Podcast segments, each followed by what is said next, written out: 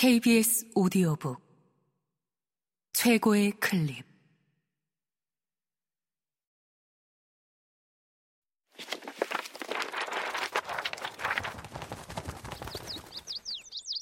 KBS 오디오북.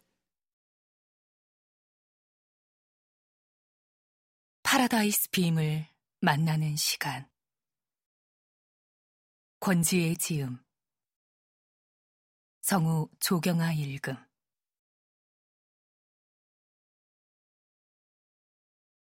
민수영, 이 섬에 들어온 지도 4년이 넘었네요.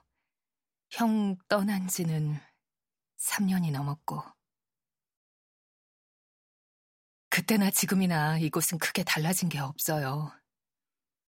지평선 너머엔 바다가 살짝 보이는 황무지가 아직도 개발되는 중입니다.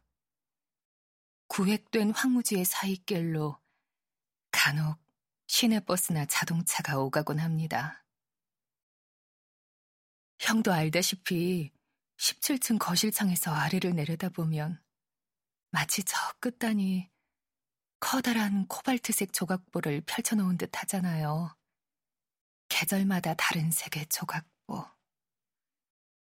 군데군데 야금야금 아파트가 올라가고 있지만 여전히 이곳은 무한히 펼쳐진 하늘, 고적한 바람과 휘황한 햇빛이 넘치도록 풍요로운 곳이에요. 형, 이 좋은 게 다 공짜라고 우리가 얼마나 좋아했었는지 기억나죠? 그런 것들은 우리가 둥지를 튼 이곳 하늘도시, 이 아파트 단지의 33평 아파트를 분양받으며 덤으로 얻은 프리미엄이었으니까. 우리가 공항 신도시인 이 섬으로 온 것은 국제공항이 가까웠기 때문이었잖아요. 내가 명예 퇴직하면 함께 해외여행을 자주 가기로 당신과 약속했었잖아.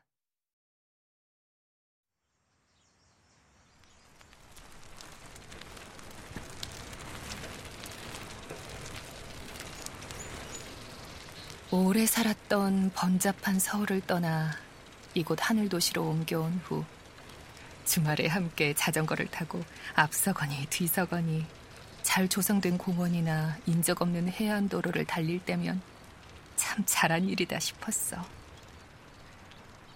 마실한 해변에서 갓 꺼낸 염통처럼 선열 낭자한 석양이 수평선 아래로 지는 순간엔 자전거를 멈추었죠. 숨이 멈출 것 같았으니까요.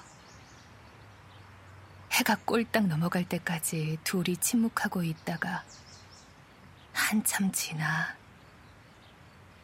낙조를 바라보며 형이 묻곤 했죠. 좋아? 내가 대답했고요. 응, 좋아. 얼마만큼?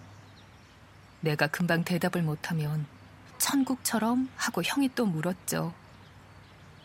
천국을 가봤어야 알지. 속으로 그렇게 말했지만 나는 웃으며 고개를 크게 끄덕여주곤 했어요. 지금 생각하니 이 섬에서 우리에게 천국처럼 주어졌던 좋은 시간은 겨우 1년 남짓.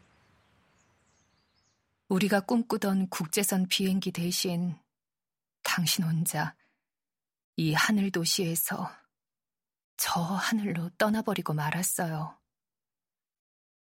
하늘 도시 17층 아파트에 홀로 남겨진 나는 하늘을 바라보며 그래도 당신이 그리 멀지 않은 곳으로 이사한 것 같아 다행이라고 생각하며 살고 있어요.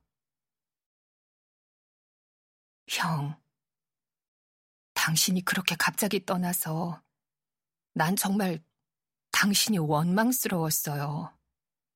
야속한 사람.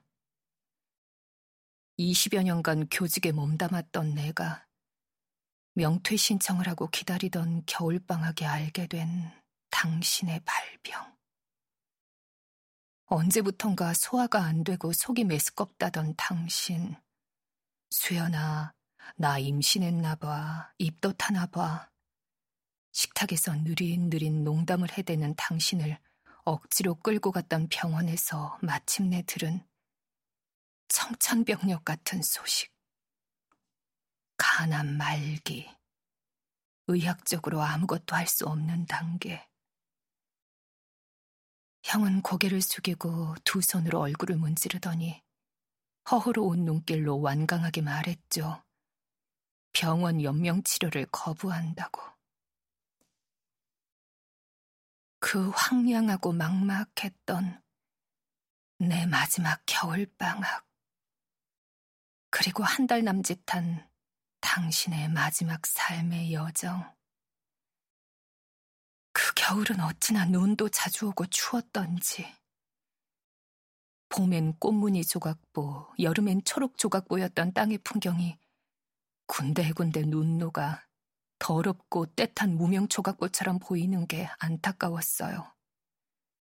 죽음을 맞는 풍경에도 복이 있다면. 그런 생각에 공연히 내가 미안해졌어요. 온종일 당신은 집에서 위와 아래를 바라보며 지냈으니까. 그나마 위로는 쾌청한 코발트빛 겨울하늘을 가끔 볼 수 있었으니 다행이었지만. 선고를 받은 처음 일주일간은 당신이 방문을 걸어 잠그고 나오질 않아서 내 애를 태웠죠. 민수형, 당신이 과거 운동권 출신이고 3년간의 수인 생활을 했다는 인생 경력을 알긴 하지만 형은 참 독한 사람이었어요. 소용없는 짓인 줄은 알았지만 민간 요법에 매달리며 안달을 떠는 내가 지쳐 나가 떨어지자 당신은 초췌한 얼굴로 밖으로 나왔어요.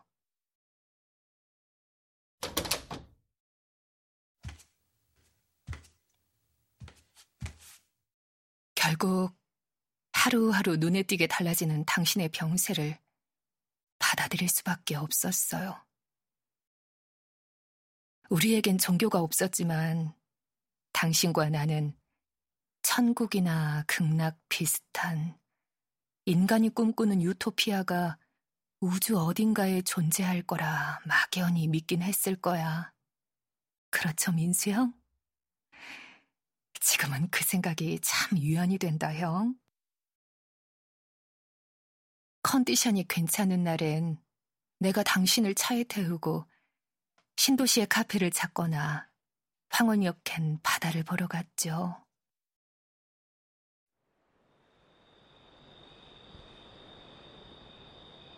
병세가 안 좋아진 그 무렵엔 전처럼 바다의 낙조를 봐도 천국처럼 좋냐고 물어오지 않았어요.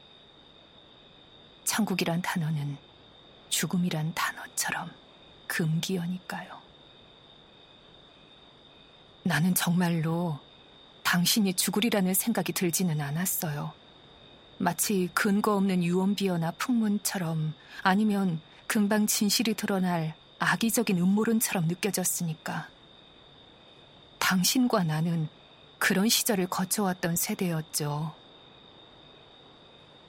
우리가 처음 만났던 인연은 내가 중학생 때 대학생이었던 당신이 우리 집 하숙생으로 들어왔던 때로 거슬러 올라가죠.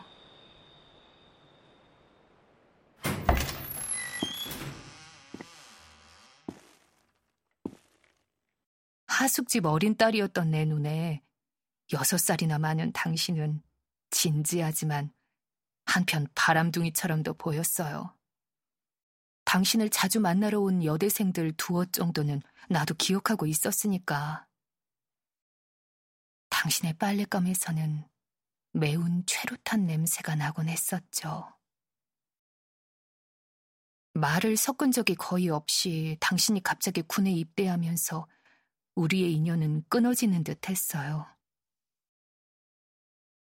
나는 당신이 다니던 대학에 신입생으로 입학을 하게 되었고,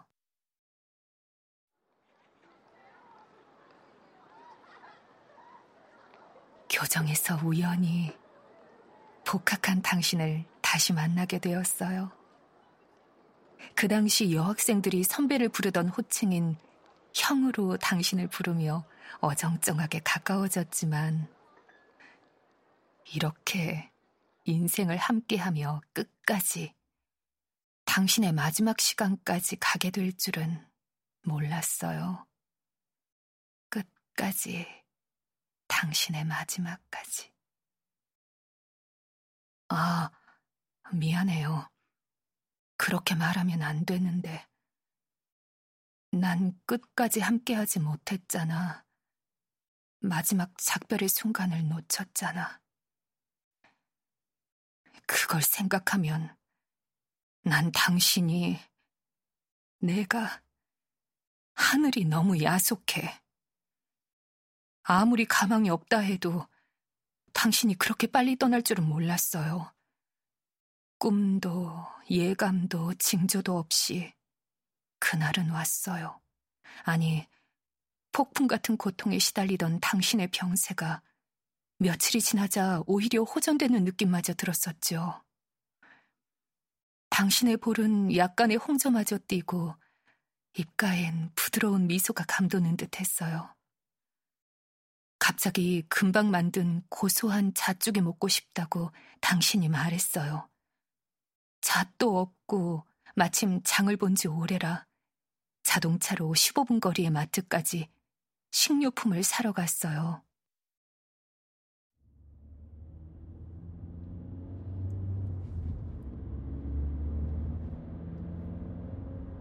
겨울 날씨치고 너무 따스하고 맑은 날이었고 바다는 더없이 잔잔하고 푸르렀어요. 뜬금없는 막연한 희망 같은 게 스멀거리더라고요. 아, 기적이 일어나려나 봐. 아니, 민수 형에겐 꼭 기적이 일어날 거야. 어떻게 살아온 인생인데. 기분이 좋아진 나는 마트에서도 욕심껏 과일과 고기와 채소를 고르고 사느라고 시간을 꽤 소비했어요. 그동안의 우울을 날려버리고 싶어 flower shop에서 플로리스트가 추천해준 파스텔색 리시안셔스도 몇 묶음 샀답니다. 변치 않는 사랑이란 꽃말을 가진 섬세하고 아름다운 꽃이에요.